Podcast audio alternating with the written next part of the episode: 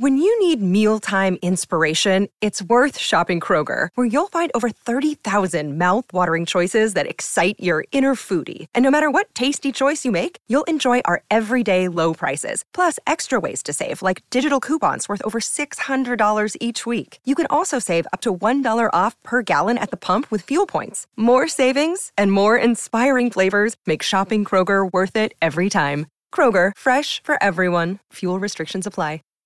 Save big on brunch for mom, all in the Kroger app. Get 16 ounce packs of flavorful Angus 90% lean ground sirloin for $4.99 each with a digital coupon. Then buy two get two free on 12 packs of delicious Coca Cola, Pepsi, or 7UP, all with your card. Shop these deals at your local Kroger, less than five miles away. Or tap the screen now to download the Kroger app to save big today. Kroger, fresh for everyone. Prices and product availability subject to change. Restrictions apply. See site for details.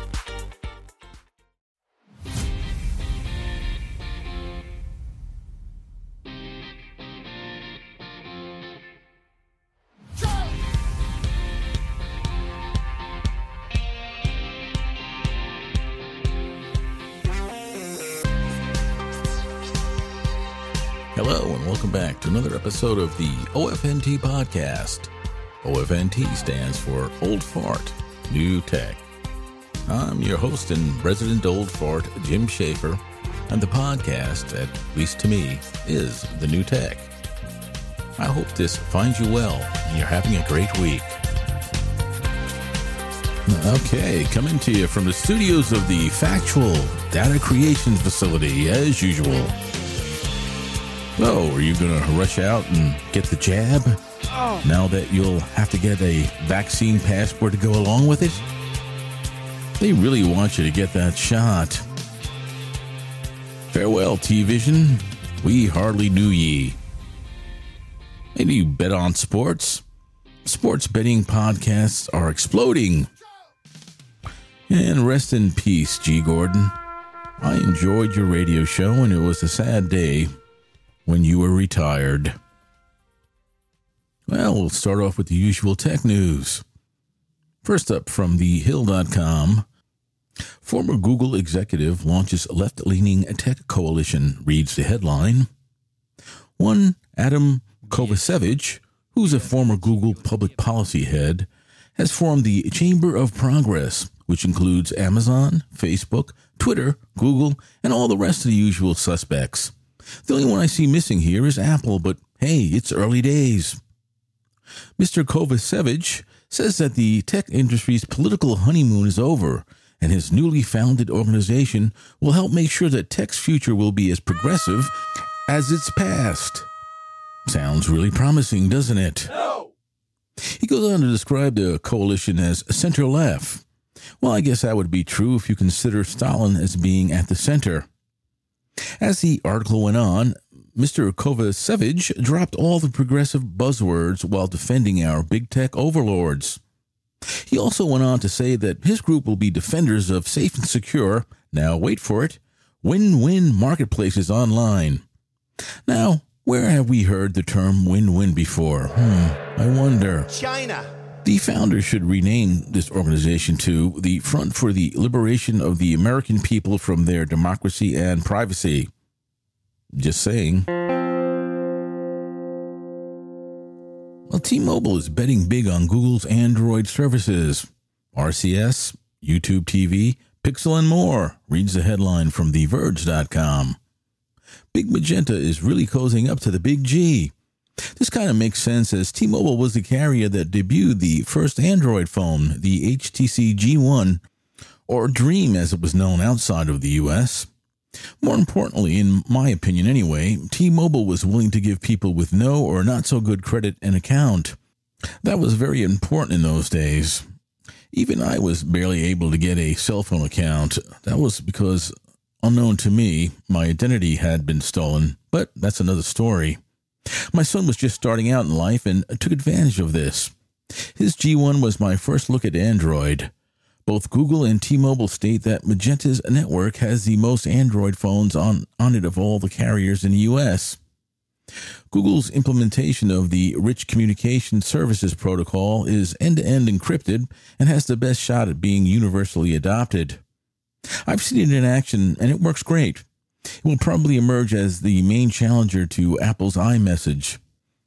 Like iMessages to the iPhone, I think Google Messages will be to Android phones, at least in this country. The partnership with T Mobile will see Google's RCS enabled Messages app to become standard on all Android phones that Magenta stores sell now, not just the Pixel phones they'll be featuring. Well, I guess OnePlus won't be the brand they push the most any longer. Another benefit to the partnership is that T-Mobile will adopt Google's One Cloud storage for all the Android phones it sells also. This is much better than what any other carriers offer now. T-Mobile has even dropped its recently launched T-Vision live streaming service and will offer YouTube TV instead. At the basic tier, they will offer Philo. I feel this is a good move for both Google and T-Mobile. Both companies have a lot to gain here. The SolarWinds hack, the hack that keeps on hacking. NBCNews.com is reporting that the perpetrators of the hack gained access to the email of the head of the Department of Homeland Security and members of the cybersecurity team that's supposed to be guarding this nation from hacks such as this. This is what happens when the government contracts out its information technology infrastructure. The DHS went from hosting its own IT to hosting it in the cloud. Remember, there is no cloud. It's just other people's computers. Next from CNBC.com. Apple's annual Worldwide Developers Conference, known as WWDC, will take place on June 7th of this year. As usual, we'll most likely see previews of new releases of the operating systems macOS, iOS, WatchOS, and Apple TV. And we just might see some hardware announcement, but at this point, who knows?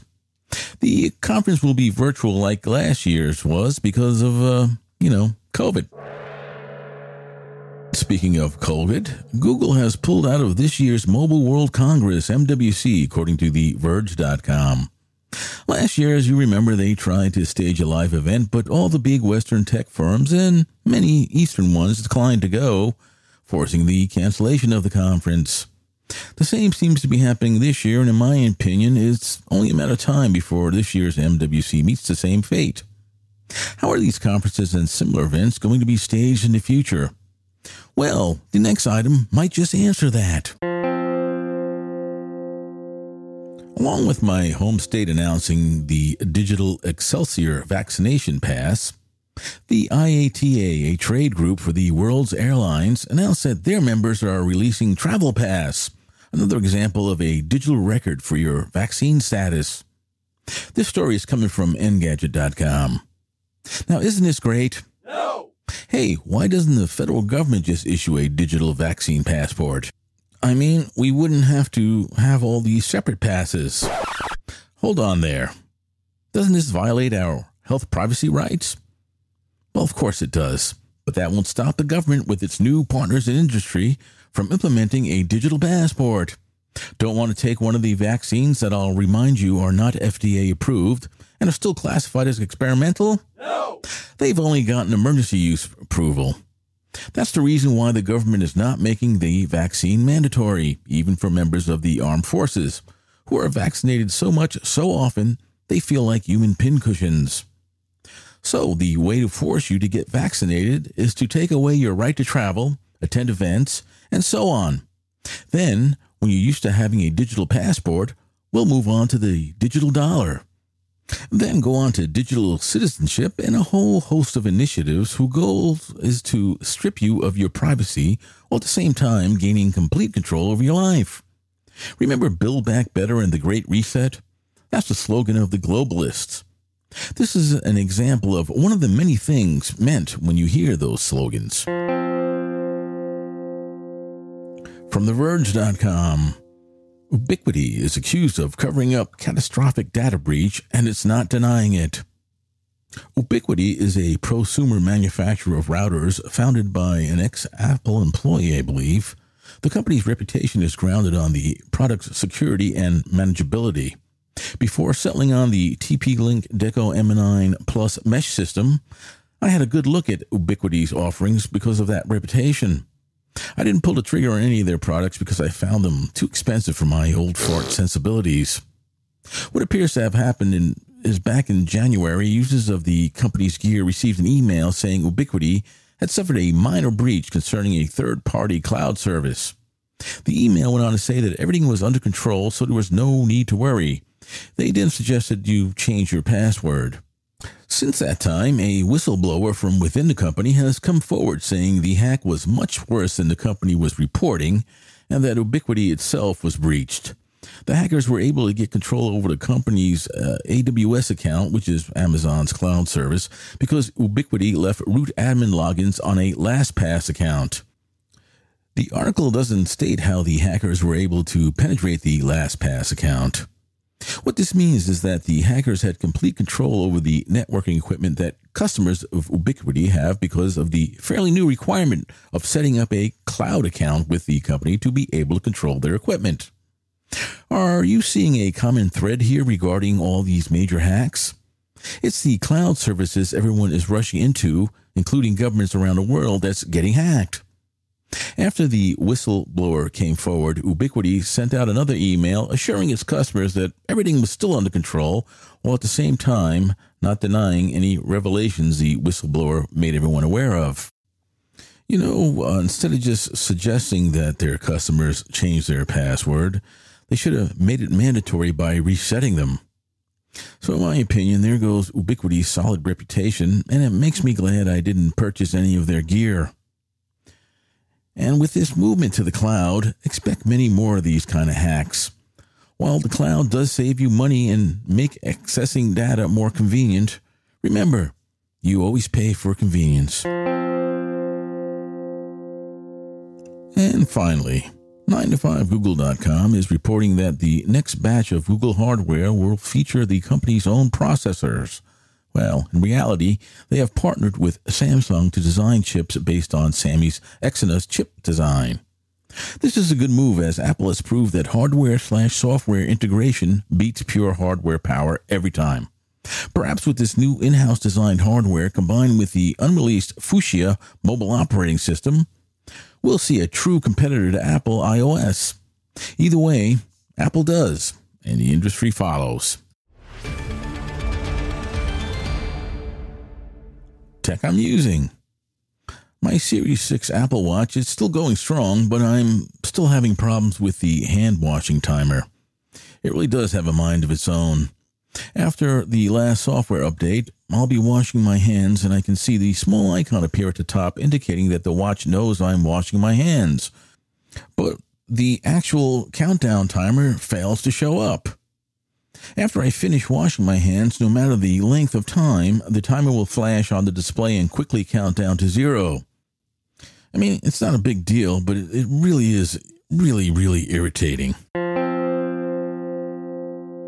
My Oura smart ring is also performing well. The company updates the firmware regularly, and the number of sensors and information they give that's packed into this small piece of hardware still amazes me. I still prefer the form factor of my now defunct Motiv ring, but that smart ring didn't monitor half the things that the Oura does. I'm still enjoying using it. Lastly, I just received a firmware update for my Philips Sonicare toothbrush. What a world we live in. Entertainment news. Well, this week there's still not much to report on. Personally, I watched the first episode of the new season of City on a Hill and was kind of disappointed. It was slow moving and had no parts that jumped out at me. Hopefully, they're just setting things up for the rest of the season. I also watched Godzilla vs. King Kong or King Kong vs. Godzilla. I forget which way it goes. It was entertaining and the effects look great, but this genre isn't my cup of tea. As far as Hollyweird goes, all it seems to be going on there is them attempting to cancel each other on social media, which should be called anti-social media. Oh, how original, right? Based on the experiences I've had with it. What do you think about social media? podcast news. It's been quiet on the podcasting front too lately, the news front anyway. So, first up from RadioInk.com. Libsyn has announced the acquisition of AdvertiseCast, an ad marketing company, for the tidy sum of $30 million. They also announced funding of $25 million from its investors. Hmm. Combine this with the recent purchase of Auxbus, a turnkey podcast service, and you can see what direction the company is attempting to go. I've also heard of a beta release of their website, which appears to be a major redesign. I'd uh, guess they're trying to be the equivalent of Anchor.fm, but unlike Anchor, they'll be a paid service, not free. It might be too late as they keep bleeding many of the popular podcasts they host, along with just regular podcasts who are fleeing in record numbers to Anchor.fm. Now, if Libsyn next buys an independent podcast studio, that would be very interesting. A headline from CNBC.com reads Spotify jumps into the hot live audio trend with the acquisition of Clubhouse rival Betty Labs. It seems everyone wants in on the Clubhouse phenomena, it seems. At this rate, Clubhouse will be dead before it comes out of beta. Spotify hinted that the live audio features will be baked into Anchor.fm.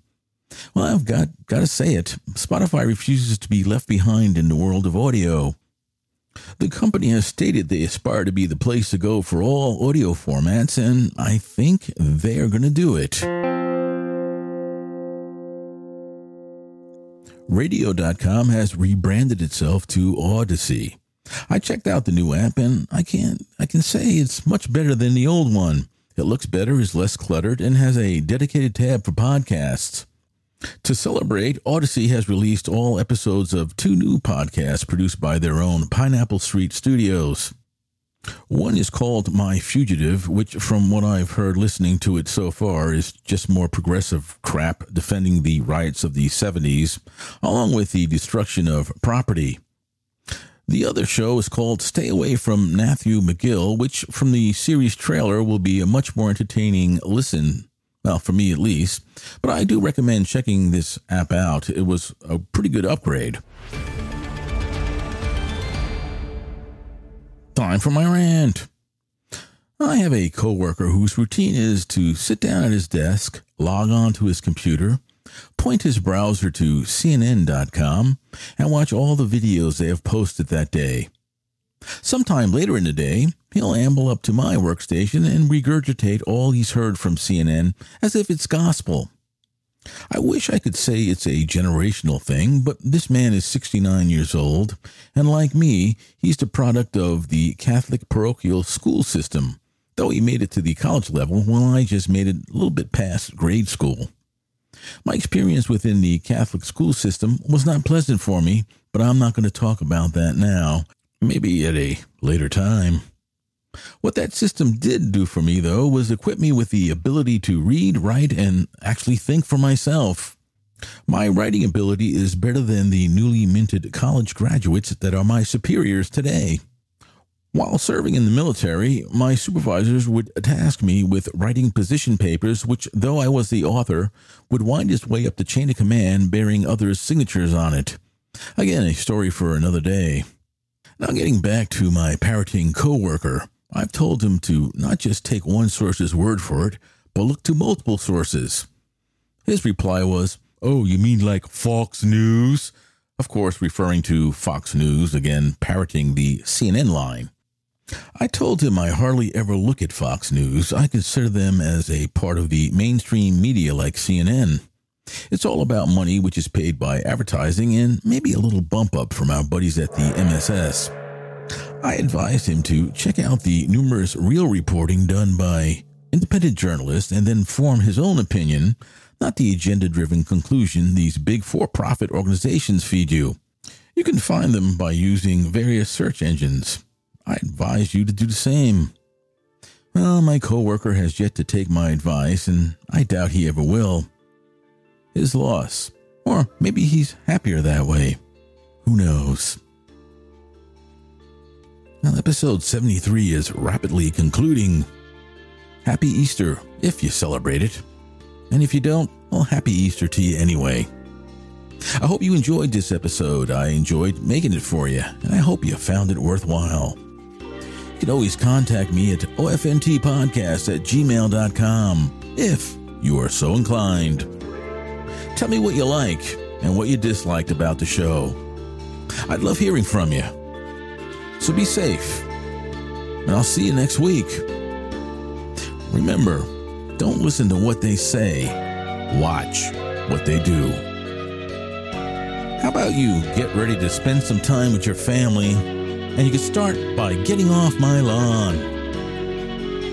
I'm out. I'll see you next week. Take care.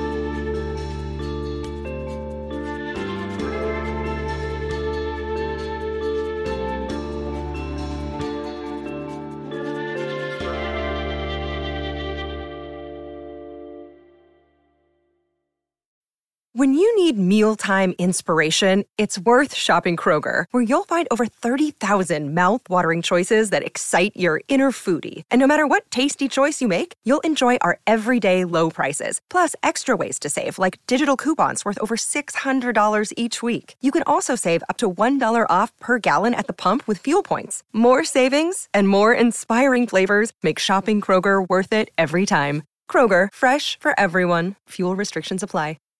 Save big on brunch for mom, all in the Kroger app. Get 16 ounce packs of flavorful Angus 90% lean ground sirloin for $4.99 each with a digital coupon. Then buy two get two free on 12 packs of delicious Coca Cola, Pepsi, or 7UP, all with your card. Shop these deals at your local Kroger, less than five miles away. Or tap the screen now to download the Kroger app to save big today. Kroger, fresh for everyone. Prices and product availability subject to change. Restrictions apply. See site for details.